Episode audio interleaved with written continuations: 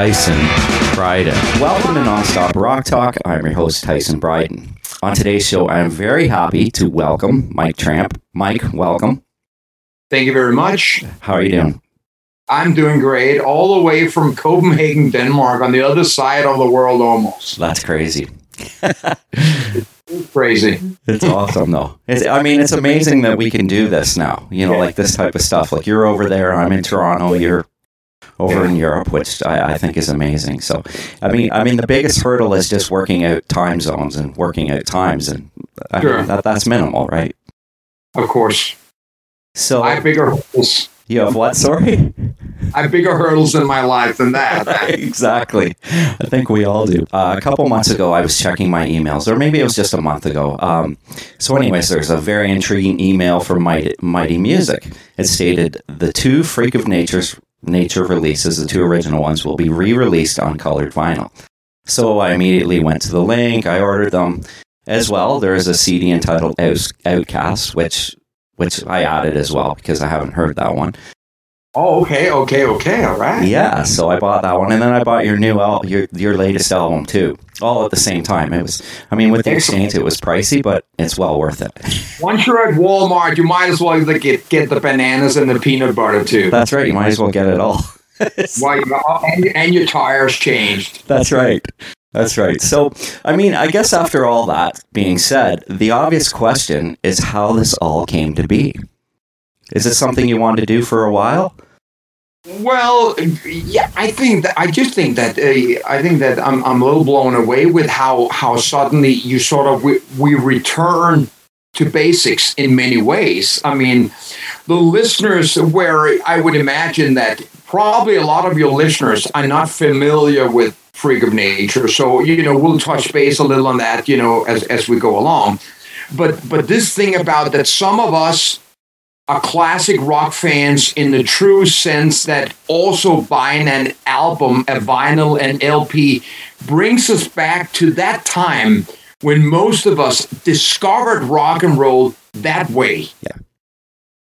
And that is one of the reasons why I release, you know, in, in limited, you know, quantities, all of my solo albums uh, whenever I release a new album, and even going back to to my earlier solo albums and release them on vinyl is that that experience and that time in my life when rock and roll came into my life, it was all around the LP. Yeah. Because Denmark is not a, were at that time we're not a big car country, automobile country. Cassette tapes were minimal. Okay. So everything was LPs, and most young young men that sort of you know just you know branched out on their own had a good quality stereo at home. So this thing about listening to music on on LP was a little bit more than just listening to music. It was a journey. It was an event. Yeah, yeah, I agree. I agree. I mean, I, I the first White Lion I owned was on vinyl. I I bought Pride on vinyl. You know what I mean? And that was that was that was the norm back then, right? I mean, cassettes were big, but I preferred to have the vinyl. Yeah, I mean it- it's just the way it is. That's how it just started out. You know. Yeah, yeah. So, so this, so this, this project then was kind of like you know, it, it- you kind of wanted to see this stuff go to vinyl. Then, obviously, this Freak of Nature material. Well, yeah, I mean, of course. I mean, in many ways, let let's put it this way: in in in all truth, that uh, the the ones that are still holding on to be sort of collectors Yeah. um, of music, not necessarily just what I do or whatever, are people that have decided that this this thing, music, rock and roll, in the in those formats, means a lot to them in their life because the entire world can just go to any streaming service and most likely find any song. Yeah. So this thing about spending, you know, 20 30 dollars on something that you could get for sort of listen to for free, I call a pretty good commitment. Yeah. And I have rebought a lot of albums that I once owned. And some of them I'm, I almost sus- suspect I'll never play. Maybe I just won't get around to it time wise, but it was so important to me to have them the, the LPs standing on my shelves as just being um, a proof of a time when I really rejoiced in rock and roll. Right. And there are certain album covers that speak so loud and clear when you hold it in your hand. It's almost like it brings you back to that day. Yeah. Yeah, that's amazing. So you are a big vinyl collector then, Mike, I take it. Yeah, but but I mean it's not you know, I have I have a lot of friends that also are vinyl collectors because they're totally like uh, believe that it's the ultimate sound. To me, it's probably more about just that I feel, and I see it in people that buy uh, buy my vinyls uh, at my shows. I would suspect that fifty percent of them go home and they don't own a turntable, but they want something physical of you know physical that that they they used to carry home from the record store. Right. That I just gone to the record store, bought a piece of music, and it actually something that I'm carrying in my hand. I'm not just downloading something, you know, and so on and so. And a gatefold, opening the album cover, reading the lyrics with with actually a font that you can read, you know, and and seeing you know the inner sleeves and pictures and stuff like that. To me, it was it was it's it's a it's a full experience. It's a three course meal. I agree. Now, now, in terms of the actual masters for the album, did you still have did you have the masters, or did you have to negotiate with Music for Nations to get those? Oh no, I didn't have to negotiate Music for Nations because because after White Lion, all those deals we did were sort of just you know with different kind of record deals because you already were delivering the music in a different way. I'd already financed those two Freak of Nature albums and, and sort of done them myself. So it was all in my position.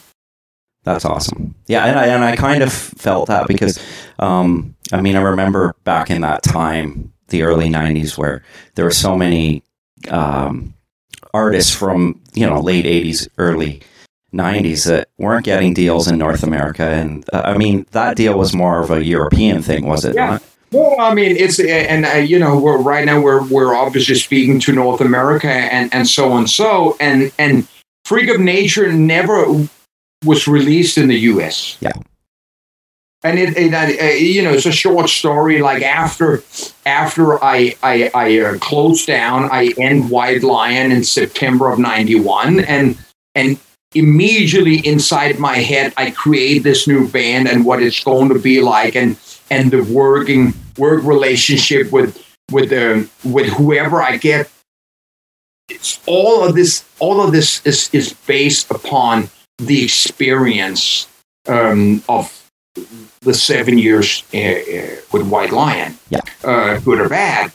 So it, it was it, you know in in the beginning we only really just had the music as a priority and finding really what what what makes a band gel and and and after a, a few small small uh, hiccups in, in, in the beginning uh, when the band finally got completed and and we decided to to to uh, put ourselves in, in a circle when we were writing the music in the rehearsal room, something that I had never done with White Lion because Vito Bratta and myself wrote all the music sort of at home together. But it, but in, in Freak of Nature, we um, we stood in a circle and everybody looked at each other, and there were like a mutual respect from the beginning, saying, "The one who plays the bass takes care of the bass." And the one who plays the drums take care of the drums, and vice versa, the two guitar players and and myself. Uh, you know, and that's why Freak of Nature sounds the way it sounds. The short time we were alive, it is the perfect band, the camaraderie, the work relationship, the respect for each other. It was so good that it was not meant to happen for a long time. Right. Right. Um, and, and, that's funny that you mentioned about the North America thing. I actually, this is my copy of um, Gathering of Freaks. And uh, yeah. if you look at it, I've still got the thing in here. It actually says HMV importation. So I got wow. I got this in Toronto at the import Rock at HMV downtown wow. On Yonge Street. uh, stuff like that to me is um, it, it's incredible how a little sticker like that can open a vault of memories. Yeah. Of course, I mean it's not not for everyone, but I can tell you exactly on you know when when I see something, when I hear something, where I was, what I was thinking, etc., etc., etc. Yeah, I, re- I remember going into the store. I I probably wasn't looking for it because I just assumed I'm not going to find this because it's not released here. So, and I go to HMV, and lo and behold, this is this is probably right after it came out. Lo and behold, it's there, and I'm like, and then a lot of the times those imports were very expensive, but it was actually reasonably priced, from what I recall, which was great. which I was just like, you know, it was just one of those things. It was kind of like that. At that time, it was so hard to get music from artists from the 80s in Yeah, North yeah, yeah, America. So you were all you'd go and you'd be like, "Oh man, this is so awesome." You know what I mean? It was uh so I do I I, I that resonates to me because I do recall everything about buying that CD. Well, you're also bringing up the memories of what it was like to shop in a record store, a big big record store where you actually took your time. Yeah. You went through categories. You know, you on one side you had Norwegian death metal, uh, I burned down churches, kind of rock, and on the other side, and and you took your time with music and you discovered it. Yeah. Nobody discovers music anymore. It just gets pounded in their head, and and and nobody stays with anything for a long time because it hasn't taken a long time to discover. So it's kind of like here today, gone later tomorrow. You know? Yeah. Um, it's funny because I actually lived an hour. I, I live about 45 minutes outside of Toronto, but at that time I lived about an hour from Toronto. And that was my commitment to music was, I mean, because I loved music so much and HMV downtown was kind of the place to go. And there was a Tower Records at that time as well. Yeah, yeah, yeah, of course. And on a Friday night, believe it or not, I'd say to my buddies, I was like, do you guys want to uh, take a drive to, to Toronto? Go to HMV? You know, like that's just the way it was. There you go. I mean, I, I, I, I- I hear what you're saying right there. I mean, you know, I've been shopping the Tower Records on Sunset Boulevard at midnight, you know. Yeah. I've seen John Frusciante from Red Hot Chili Peppers coming in in pajamas and picking up a sa- a Frank Zappa bootleg box set. And it, it's just like, you know, it's, it's just what we did. Yeah. Yeah, and I miss that a lot. I, I miss that very much. I miss it too. I miss it too, man. You know, and you know, it, it, it's it's, and also another thing was that uh, because basically this interview is about the, our love for music, that the peop- most people uh, behind the counters kind of had a knowledge about music. Right. Yeah. That's true. That is true. And they did. And that's why, I mean, they probably loved their job. You know, Yeah, you know, that was me. And they always joke about, you know, you were the cool guy working at the record store. You weren't cool if you didn't work at the record store. oh man, that's okay. That's a cool job working at the record store. I could do that. Yeah. exactly. Now, Outcasts. Um, I wasn't familiar with that one. Was that previously released? Yeah, no, but yeah, it was previous released a few years later on. I mean, not right away. I can't remember what year it came out, but suddenly I sat there. Uh, my first, my first, uh, it, it, you know, it was sort of prior to me signing a signing, you know, a, a deal with with my solo album um, for Europe, and I had a. Um, I still was sort of in many ways signed to a to a Music nations, and we just I kind of says, you know, like man, I'll give you this, and you know, I'm because I'm going to take my solo album somewhere else, and just that's cool. And I have these I have these tracks which are both you know, you know, uh, quite the opposite of White Lion, where Vito Bratta and myself only wrote the songs for the album Yeah. no extra tracks were recorded. Uh, on both albums, I think we recorded two or three tracks for each album. And they were just lying there. Plus, also, there's the six songs of the first time I brought the band in. The first version of the band, it had a different guitar player, a, a, a different, uh, another guitar player uh, of the two guitar players we had. And the first six songs that I had I had founded Freak of Nature on, which I'd written with him. and we went into the studio in an early stage and recorded these six songs. So I always had these six songs, and and it totally tells to, tells the story of how the band is built, and you will hear that musically. Plus, the, you know the tracks from the other albums that were never released. So it's actually a very nice package. That's very cool.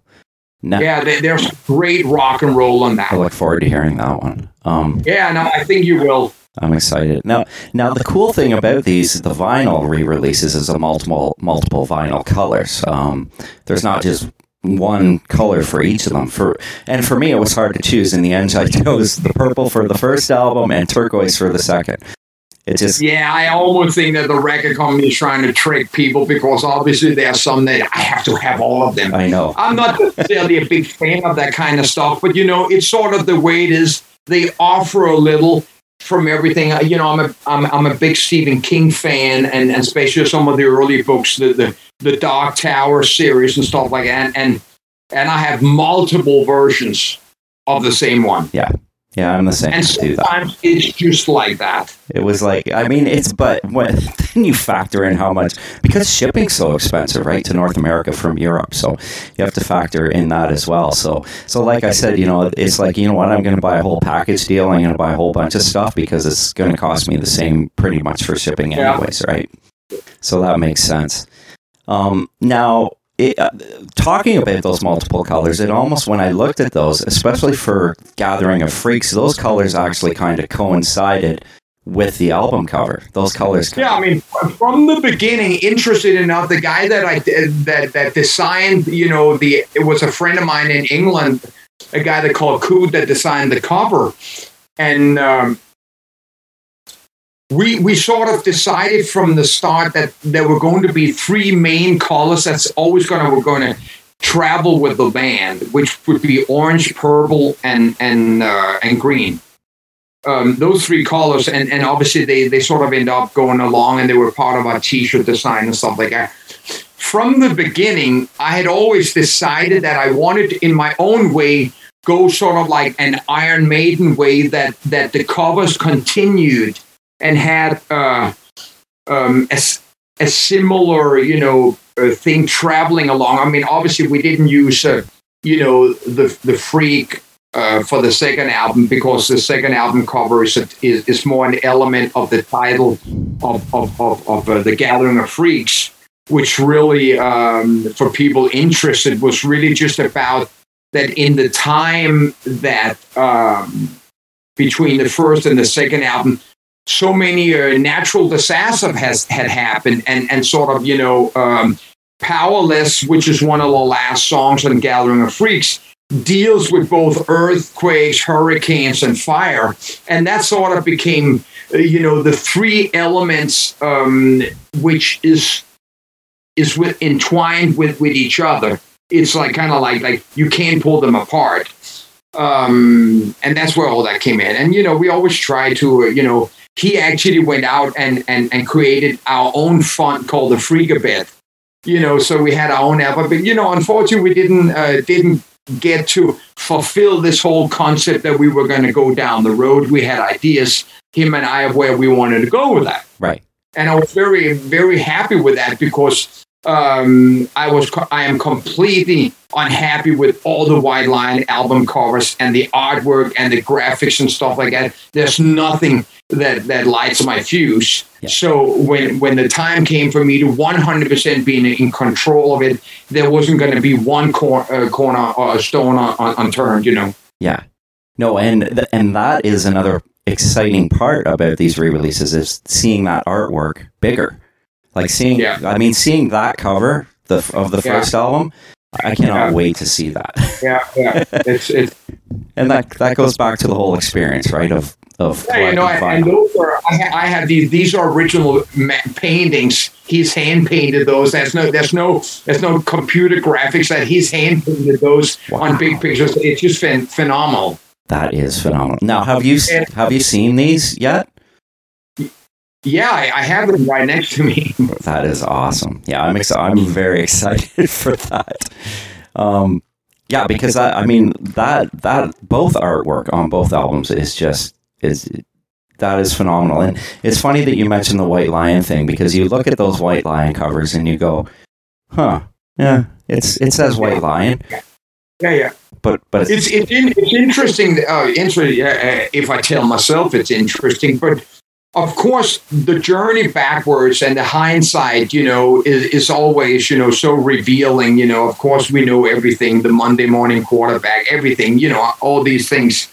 Um, when I go back and, and feel that things are rushed, things are not thought through. There's no real direction. You give in, etc., etc., and stuff like that um, and there were there were a lot of uh, you know give in and compromises um, along the White Lion journey. And at, at, at, at the few moments where I've had a peace talk with Vito, we've we've we've we've touched base on those. right. The only thing that there weren't any give in or compromises was in the songwriting between Vito and I. Right. Uh, nobody had any influence on that. Uh, so, and here I go again. I mean, I didn't want to take this back to White Lion, but but the thing is, it's the jumping board that everything that I do in Freak of Nature, everything that Freak of Nature is built upon, is the mistakes and the regrets and the experience from White Lion. Right. Right. And and I mean one point that that can be said is the fact when you when you and I'm not I'm not trying to go back to White Lion, but going into Freak of Nature where you you went from a one guitar band to two guitar bands and you know on those Freak of Nature's album albums one guitar is on the left, one's on the right, which is Die Hard. which is awesome, right? And for was that for you, you know, you're you're for those years you stood beside Vito Bratta, it was one guitar. When you went into the experience when you started working with Freak of Nature and you go to two guitars, was that was that weird for you? Or was it just No, no, it was everything was completely obvious. It was it was a decision from day one on that it was going to be like that. That that's how it was. It, uh, you know, again, you know, I almost got damaged in the '80s. I mean, the thing is, Eddie Van Halen opened the door to a lot of great stuff. Yeah.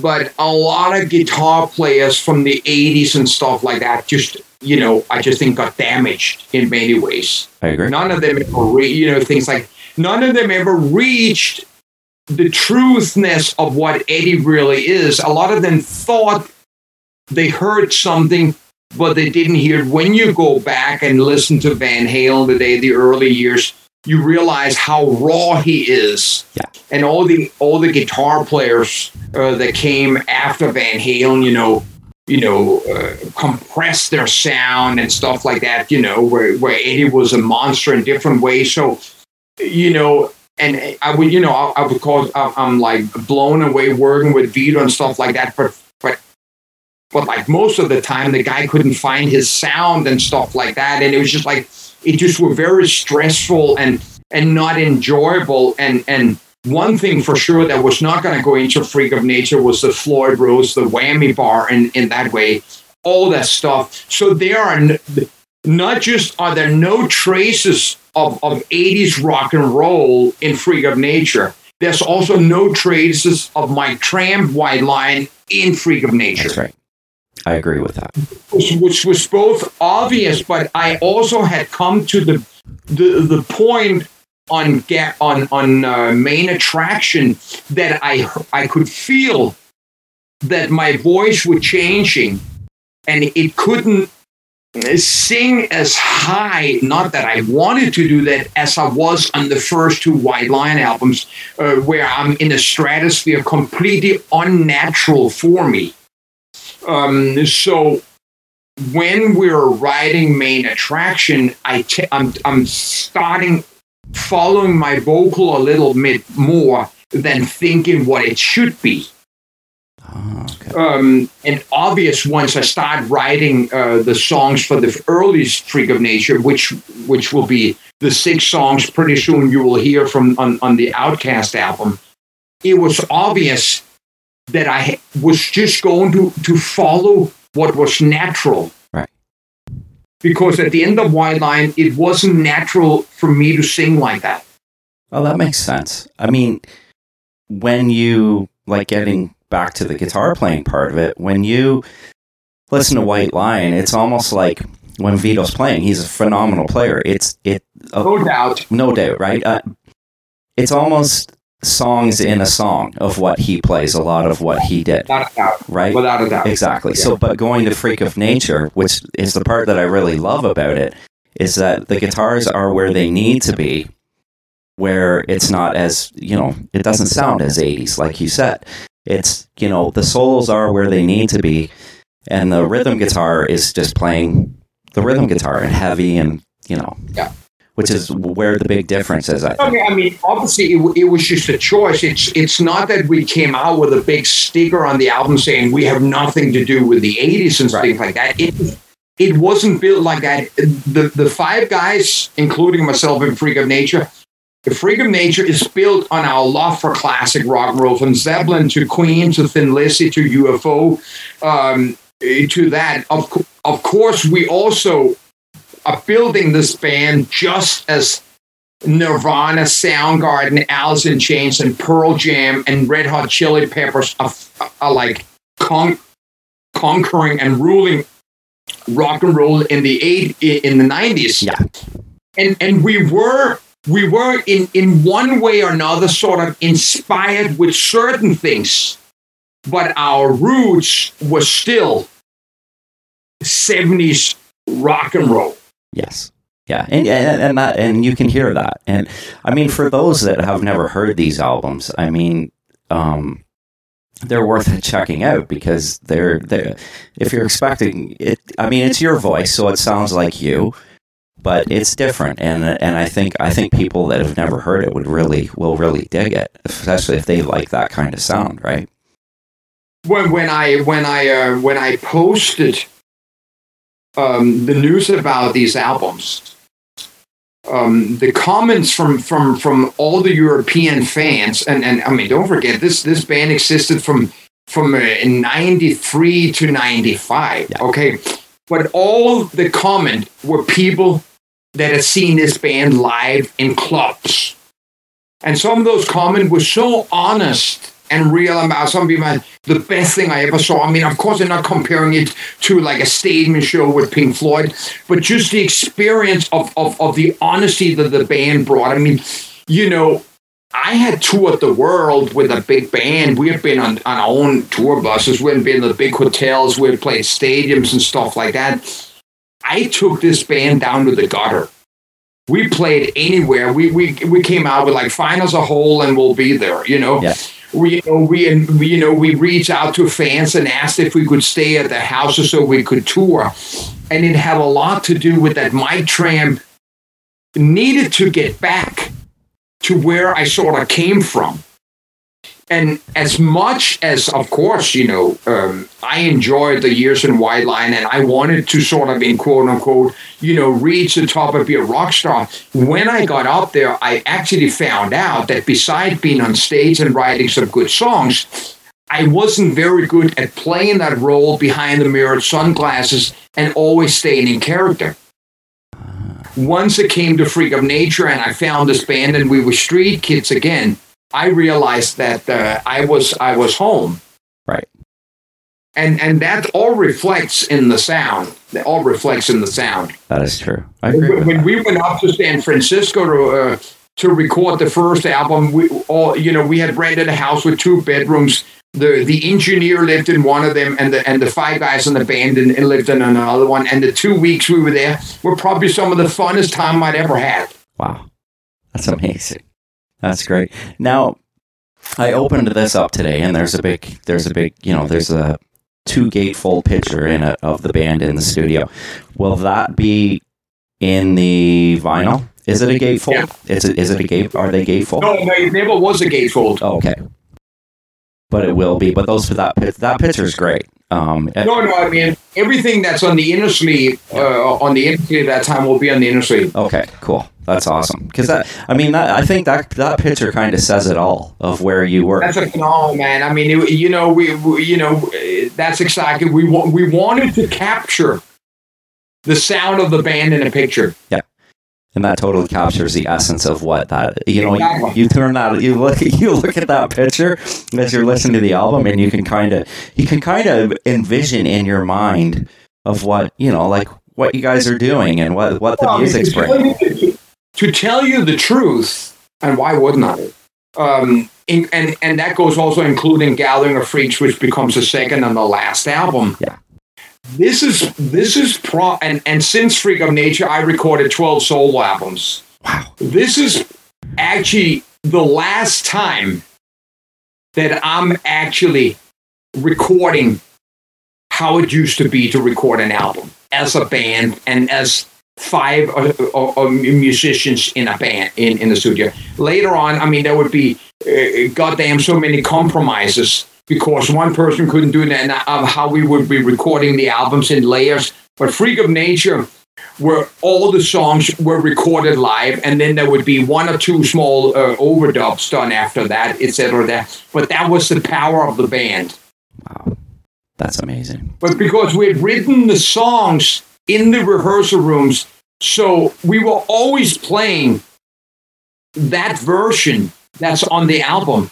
We were just playing them over and over, so there was no difference in going in um, to the studio.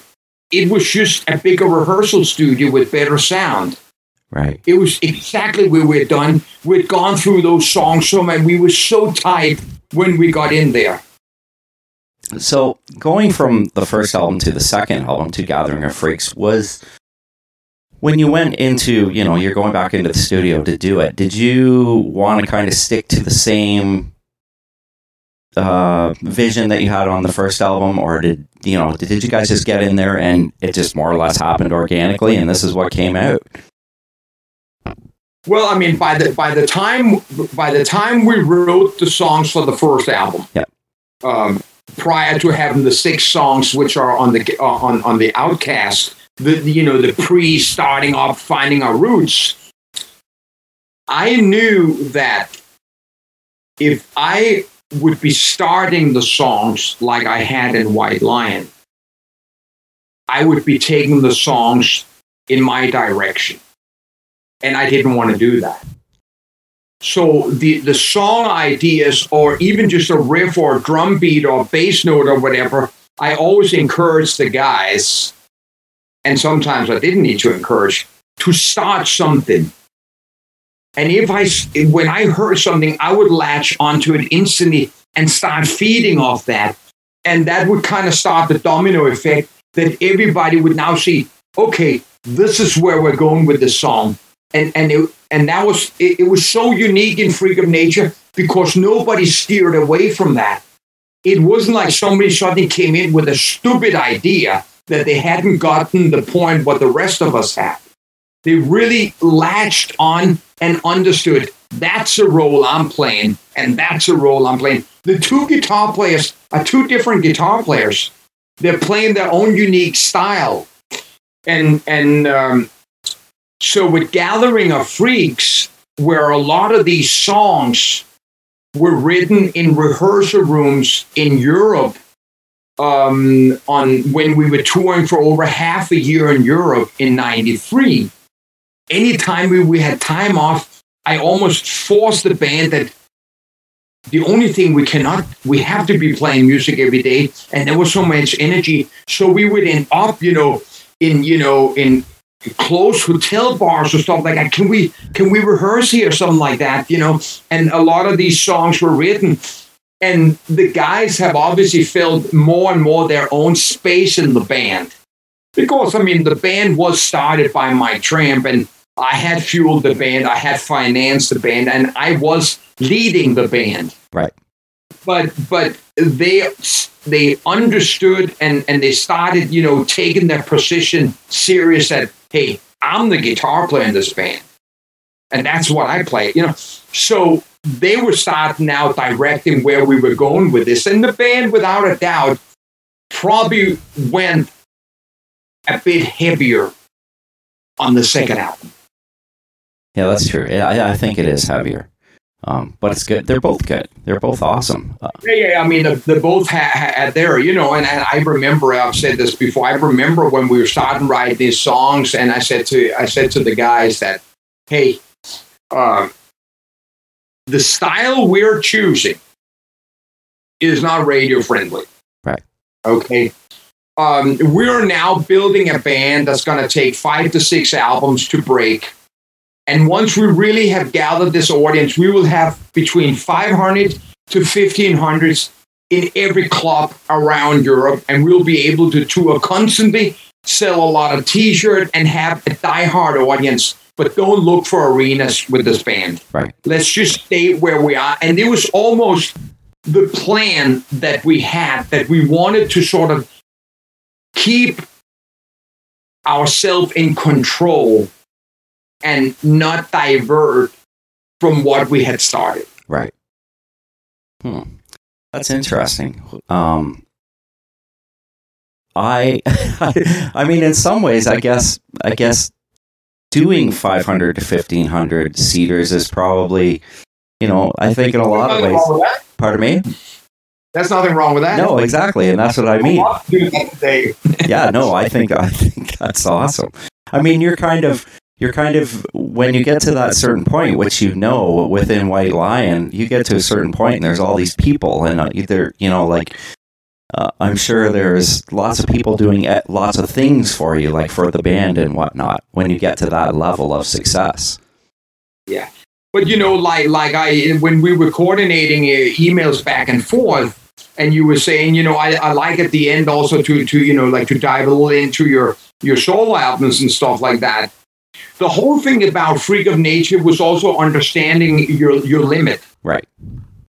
And and if I should pat myself on the back, um, it is that I understood the level of my own singing ability and where I could go with that, and that I followed from day one in Freak of Nature, and since then, once I recorded my first solo album in in uh, in nine, 90, 96, and and now till uh, 12 solo albums later i have done what i could and representing mike tramp on each album and where he is at that time Right.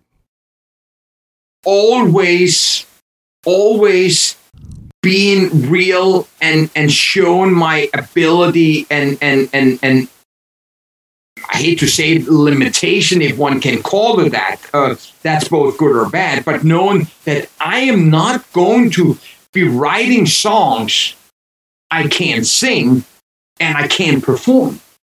Right. And everything about Freak of Nature was about that.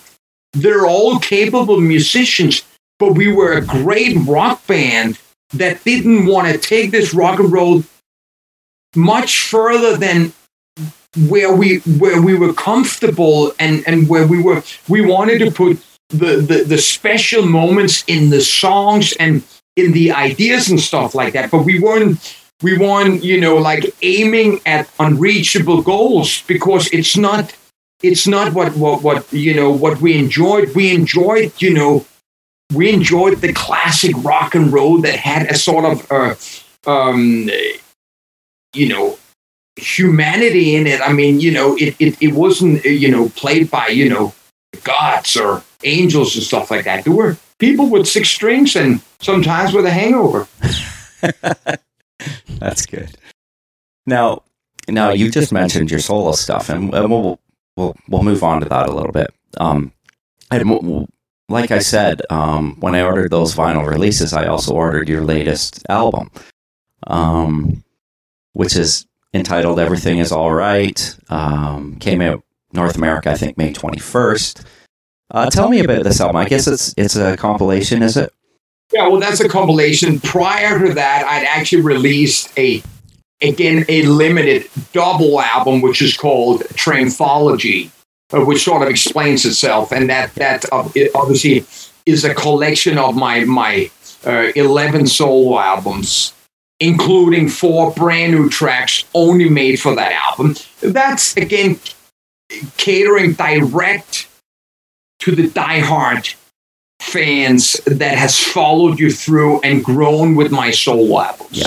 A lot of times, a lot of times, I describe the ones that have stood with me and followed me through my solo career as people that, in many ways, identify with where they are in their life at that time that album comes out and the next album. And that's a report uh, you know i get back from the fans both live and so and so it's like we know exactly where you are because we are that too. Most of those fans are you know maybe 10 years younger than me but they're, they're all above you know 40 years old and you know on the way to 50 maybe on the way to, to 60 so we, we are we are um, i have created a a um, a world um, of reality of, of where I am as a human being. I sing about the moment, I sing about reality. All my soul albums, every song is about me where I am. Yeah. There's no traces of the 80s, there's no traces of, of filler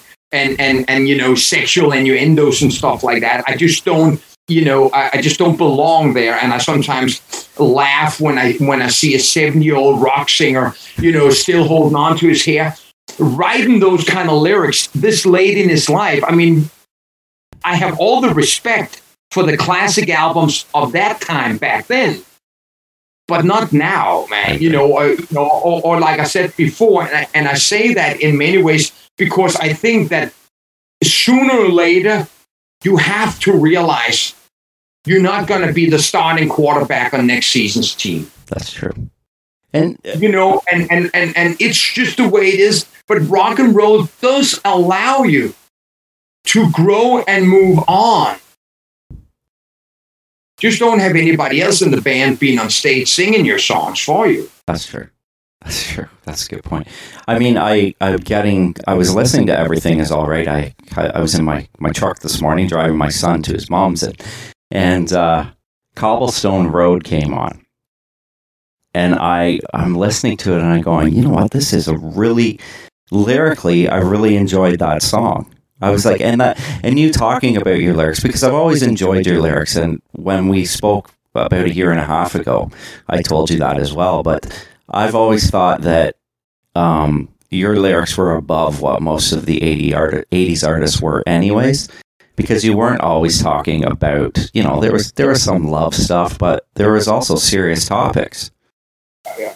And, and and you know obviously it has a lot to do with the European European background. I mean, I came to America driven by by by you know my my love or fascination of David Lee Roth. And so on so and it, it were probably more the persona and and the stage show. And and of course there's been many similarities to my tra- I mean you could probably even find a pictures on like on stage you know where where you swagger the same way. Yeah. And it stops there because obviously there's no comparison in the vocal and i've never gone where roth went with the lyrics. That totally belongs with him. Yeah. I wasn't very good at trying to compete with vince neil or Bret michaels and and and all the rest of the 80s frontmen with this you know cheeky l- lyrics i wasn't very good at standing on stage talking about all this sexual stuff yeah I, which is which is possibly why I didn't do it. Is I says, dude, don't go there. You're not. You're going to drown. Yeah. So I had songs like Little Fighter and Cry for Freedom and Lady of the Valley and The Road to Valhalla. And, and when the children cry and, and, and you know if my mind is evil you know love that things like that it just came like that and as i grew older it's where I wanted to go. I mean, you know, I even though I actually released or you know, you know, albums at the same time, you know, as Springsteen released his first albums, and you know, I've grown up with. First, I grew up with Dylan and Johnny Cash. And my mom were like playing them to death, and so I've grown up with the big songwriters, and and and and, and Dylan and, and and Springsteen is uh, are people that I've leaned on. But at the same time, as much as I'm inspired by by the, the, the sound and, and, and the way of, of, of, of the Springsteen does. I've never gone in on writing a song that's similar to him in the way he tells the story. Right. You know, and then and then at the end of almost end of Springsteen's career, you find out about that the person in all Springsteen's uh, songs are his dad and stuff like that, et cetera, et cetera. You know, and it's just one of those things. So I decided that I I didn't want to have to look for excuses when I was going to explain a song, so it would be easy to write about my own, you know, uh, life and and ups and downs and and how I view the world and and and so and so. And and and the credit I've given um, by fans is almost is that they hear themselves in the songs, and that is probably one of the, the the greatest rewards you get when when people. I mean, nobody knew that Little Fighter was actually an, a song. I, I read the story about uh, it happened in 1978, but the you know, Green, the Greenpeace organization had one of their small fishing trawlers that they were trying to prevent the French government from doing nuclear testing down in New Zealand. And, and during the night, the French Secret Service, like, or Frogman, blew this little fishing trawler to pieces. And I just read that story uh, sometime and I says, you know, this is again David versus Goliath. Yeah. And other things. So I wrote the song. There's nothing, there's a few small lines about that this is a ship and stuff like that, but not much. But I, I, I can't tell you how many uh, uh, veterans I've met who have made that song, that song, their song. Of struggling, coming back, sitting in a wheelchair, miss, losing their legs or whatever, you know, uh, suffering from cancer, whatever, and that, that is a great reward. Knowing that your song have done that for some people that I think that's what makes that that song stand up. Is for me, as I'm 46 years old, listening to that now. This is a song from the 80s. I can listen to it now and go, you know what? That is, it's a great song, but the lyrical content still stands and still resonates in my mind because it's not about, you know, it's it's a serious topic, and I think as we get older, those serious topics are more important to us, right? It's it's a song that I, I really enjoy singing with the acoustic guitar live because the lyrics the lyrics uh, you know rises above and is not is not you know uh, drowned by reverb on the drums yeah. or a colorful video and stuff like yeah. that from the 80s. All those things that just you couldn't escape because we were part of the 80s and that's what the 80s wanted at that time. Yeah. But the but the, the song is almost suffering, even though it has a phenomenal guitar solo and has a phenomenal guitar riff from Vito, no doubt about it. But man, to re- be recording that song today as a grown-up band and really giving the song would, would be a dream. But now I get to play that song in a in a little bit more of a tame version where where the vocal and the lyric takes center. Yeah, uh, I totally. I mean that that is that totally. I think that's amazing that you're able to do that now because yeah, that song that song does deserve to get the the credit that's there because it's such it was so well written, right? Yeah, I mean, it was just one of those examples that when you go the test of time, and obviously this is no con- uh, competition because uh, the fans of, of all the different bands are the fans of all the different bands, but but were you to go through a selection of 80s albums and White Lion, would would hold their own ground. I agree. They would probably be one of the bands that sounded less like all the other bands. Agree. I've al- I, have always told a little bit of you know some funny stories on on, on stage when, when I'm out there doing my, my one man show that that when you went through some of the, the rock magazine in the 80s, if it was Hit Parade or Circus Magazine or, or Creem or something, not, not necessarily Creem, but Special Circus Magazine, it looked like it was one band. Yeah, that's true. All the lead singers had blonde hair, and the rest and the other three guys in the band had dark hair. And and that's one way of looking at the 80s. And a lot of the videos also looks like it's the same band. Right. And MTV were a lot to blame for that because it's sort of what they wanted. And they had gotten that message through to the record companies. And of course, there were no band in the 80s that were going to fight their own success now that we've finally broken through. yeah. Um, when we got the chance to do an almost eight minute video for Radar Love, we took that chance That and broke a little free from, you know, the classic, a little just hair and only hair video, you know, where we could do a little bit of a mini movie. And I think it promptly, without ever talk, talking about it, it probably says something about White Lion right there. Is they were starting to feel because Vito and I always had this thing about that we didn't want to get caught up in where we got caught up in. Right. Because as we went along with writing the songs, both on Big Game, which was in many ways an unfinished album because we didn't have enough time to breathe, we were heading much more towards Journey, Kansas, Foreigner, uh, than we were towards Poison, Motley Crue, or Cinderella, Yeah. or Slaughter, or something like that. Yeah. That's where Vito and I wanted to go as songwriters. We never got there. We never got there as as as, as a Vissel band, but we started on, on Mane Attraction. You can hear that there's almost no other albums in the 80s that sounds like Mane Attraction. It's Our amazing final album. sounding album. Amazing. No, It's it's it's funny. I was listening to Anthology, the White Lion Anthology. The I think it's a two disc set. I had it on. Uh, I was actually I was running this morning and I had it on, and it's amazing to hear how those songs took shape, like how they changed on like like Tell Me for instance. It's very different, and I was like. I, I read the title. I was like, "This doesn't sound like Tell Me," but the chorus is there, but the verses are yeah, different. yeah. Well, that's the thing. Also, in in in obviously, you know, um, everything on comes back to Adam and Eve. Uh, you know, like like by the time we we go into the studio and record the Pride album, we'd almost been working on the Pride album for two years.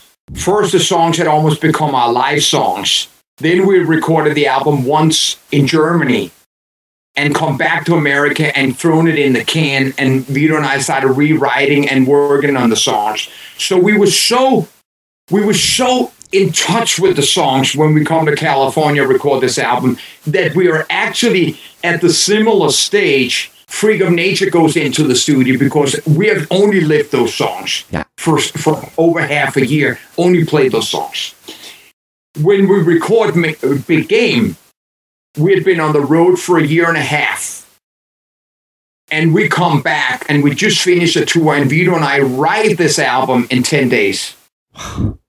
That's insane. And we go in the week later to write to record the demos, and then people take a Christmas break, and then we sort of go back earlier. So these songs only got one run through the machine Yeah. of double checking you because it, it, it even happens when band plays their songs live. You know, th- sometimes they find something that works better, even though they've already recorded the songs. Yeah. Um, which is, we wrote some great songs for the Big Game album, but they are in the long run unfinished. We needed more time, but we had pressure from the record company and the management, and we were actually back out with a new album and back out on the road seven months after we finished the Pride tour. And on the Pride tour, we've been on tour with, with Ace Frehley, Y&T, Kiss, Aerosmith, ACDC. We've been to Japan, we've been to Europe, and then we're finishing with Stryper. And then we start off with Ozzy Osbourne in the summer of 89. And it, you know, it's just one of those, again, you know, regrets and mistakes. But Vito and I it did not have high enough heels on our boots to dig them deep enough down into the ground. Uh, so we got pulled along, and there's nothing we could do after that except for looking back and saying we wrote some great songs, but it's an unfinished album. Wow. It's. I mean, I listen to it and go. I mean, for the fact that you did it in such a short time, there are some great songs. I mean. I, I mean, you know, uh, the, the recording process took its time. Right. But but we're just recording at that time. That's probably more the sound and the performance. We're not rearranging them in the studio. Once we're in the studio, we're playing the versions we've done. Yeah, it's not like those other tracks where they were totally. There's a lot of stuff that's different. Weight is different. There's different Yeah, yeah. parts, Yeah. right? Yeah, I mean, by the, I mean, we, you know, but we came back from Germany in the summer of '86, and and and and and worked on the Pride album for another half year, and then went out to California in in in January of '87 and started recording on that album. Yeah, that's that's amazing. We've lived, we've, we've lived that Pride album. I mean, it, like. You, you know, people always go back when you when you hear earlier tracks from bands when you find bootlegs of early Van Halen stuff like and realize basically they're playing the first album as a live set. Yeah. And that's why most first albums are so great because they're the songs that most bands have played for the longest time. Yeah. Yeah. And they've actually played the songs live, which you never get to do with any songs later on. That's right. So all the yeah, all the albums after that were uh, different. But but I mean, with the first album, Mike, The yeah, their song. Yeah. the Fight to Survive album, did you play that live? Like before? nah, we were um, actually the, the band that played uh, the It's band that band. Uh, yeah, it's a di- different rhythm section. We only played two. We only played two shows after we recorded the album. That's it. That's how far we ever go with that. Those songs were written in rehearsal studio over a long time, over almost uh, three quarters of a year before we went to to Germany to record that album too. Wow, that's amazing. Now, um, years back when uh, when I found out about anthology, someone told me about it. My buddy had it, and he says "You got to hear this song." I was like, "Okay, what is it?" He goes, "Back on the Streets," and to this day, I still love that song.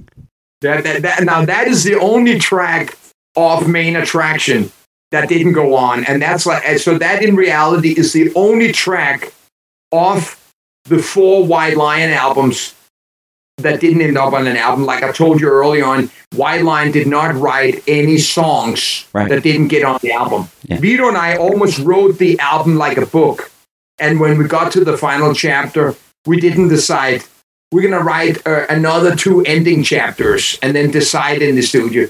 We knew that that okay, we've written a song because we never repeated a song and a groove and a tempo in any of the songs. It's sort of the way we do it. I don't really think we thought about it. It's just the way we decided to do it. Yeah, I just um, I wonder if that song. Did you guys feel that that song maybe didn't fit the feel of the album? Um, yeah, you know what? It it's it's actually if I think back, it's a song that goes through a couple of different things. Vito and I had once in a while had some songs where where there are two songs within one song, and sometimes it's a question: is, Does this feel right going to there? So you know, Yeah. it's just one of those things. Oh, that's cool. Well, Mike, I, I want to thank you very much uh, for joining me today. That was awesome, and I'm sorry we did get off on the White Lion thing. I hope, I hope maybe I touched on No, some no, stuff. but, but, but, but when I get to tell the story like this and refer and refer to it in, in, in the different ways, it all becomes the full tale. Right. Um, because without that, there wouldn't have been Freak of Nature and there wouldn't have been my solo albums. So it's all along the story. But sometimes when you get to, to tell the story from a different angle, it it's great coming back and touching on White Lion because you touch on some key elements and some key points of of the success and the and, and the end of White Lion and why certain things happen. And it, it you know, like today, obviously, you know, I'm the world's greatest White Lion expert. You know, that is true. and I, I also like giving those things um, to uh, not just the word fans, but to anybody interested in just you know inquiring minds want to know. Yeah. Yeah. Because all the points and all the things that I say, nobody has ever touched upon. Right. Nobody ever mentioned that. You know, they always cut the story short and like, and there are so many reasons why something is, and and and you know, I think it's healthy when you um when you kind of can you know put it all together and and have a reason why certain things happen. Yeah. It it becomes a little bit easier to deal with that. You're not living in a palace. That is true. That's true. I wish I was, but yeah, I, am happy. I'm happy with where I am. I am you know, it's, it's like my feet on the ground, and you know, it, it's like you know, it, it's just the way it is. I wouldn't want to live any other different life. You know, and so and so. that's true. That's a good point. Now, um, we should mention where people can get these Freak of Nature albums and your solo stuff. You can do that. You can do that. Yeah, yeah. Well, I mean, uh, sometimes when you mention you mention Target a couple of times, it could confuse Americans Yeah, because there is a there's a there is a shopping chain called Target, and obviously it has nothing to do with that. Why my record company decided to call themselves Target it beats me. Yeah. Um, but you know, you can always go in in. Uh, you know what? If people just follow my Facebook, Mike Tramp official. All the information is there, and my and my Facebook is an official one, which is basically what I call a modern website. Nobody goes to a website anymore. That's true.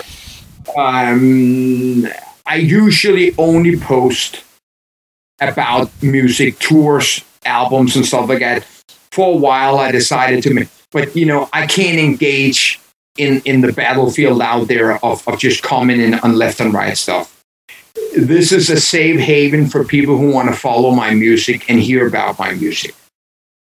I'm not gonna. I'm not. I'm. I'm, I'm not gonna talk about uh, politics and stuff like that. Even though I'm very outspoken, I just decided to speak to the mirror instead. Yeah.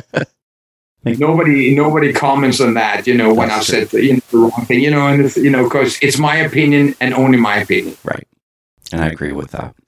Okay. Well, thank you so much, Mike. Um, It's been my pleasure. it was it was a riot, and And I hope that I hope your listeners en- enjoy this the, enjoy this information and, and this uh, tale and all the kind of stuff. What do you call it? Yeah, I hope they do too. I hope they they hopefully get lots of listeners who are interested Excellent. in hearing about this stuff, and hopefully people will go out and find you know your solo stuff and those and check out those vinyls because they look really You know, one can always hope. One can always hope. You stay in touch, okay? Okay, Mike. Take care, man. Thank you so much. Okay. Okay. Bye bye. Bye bye. Bye.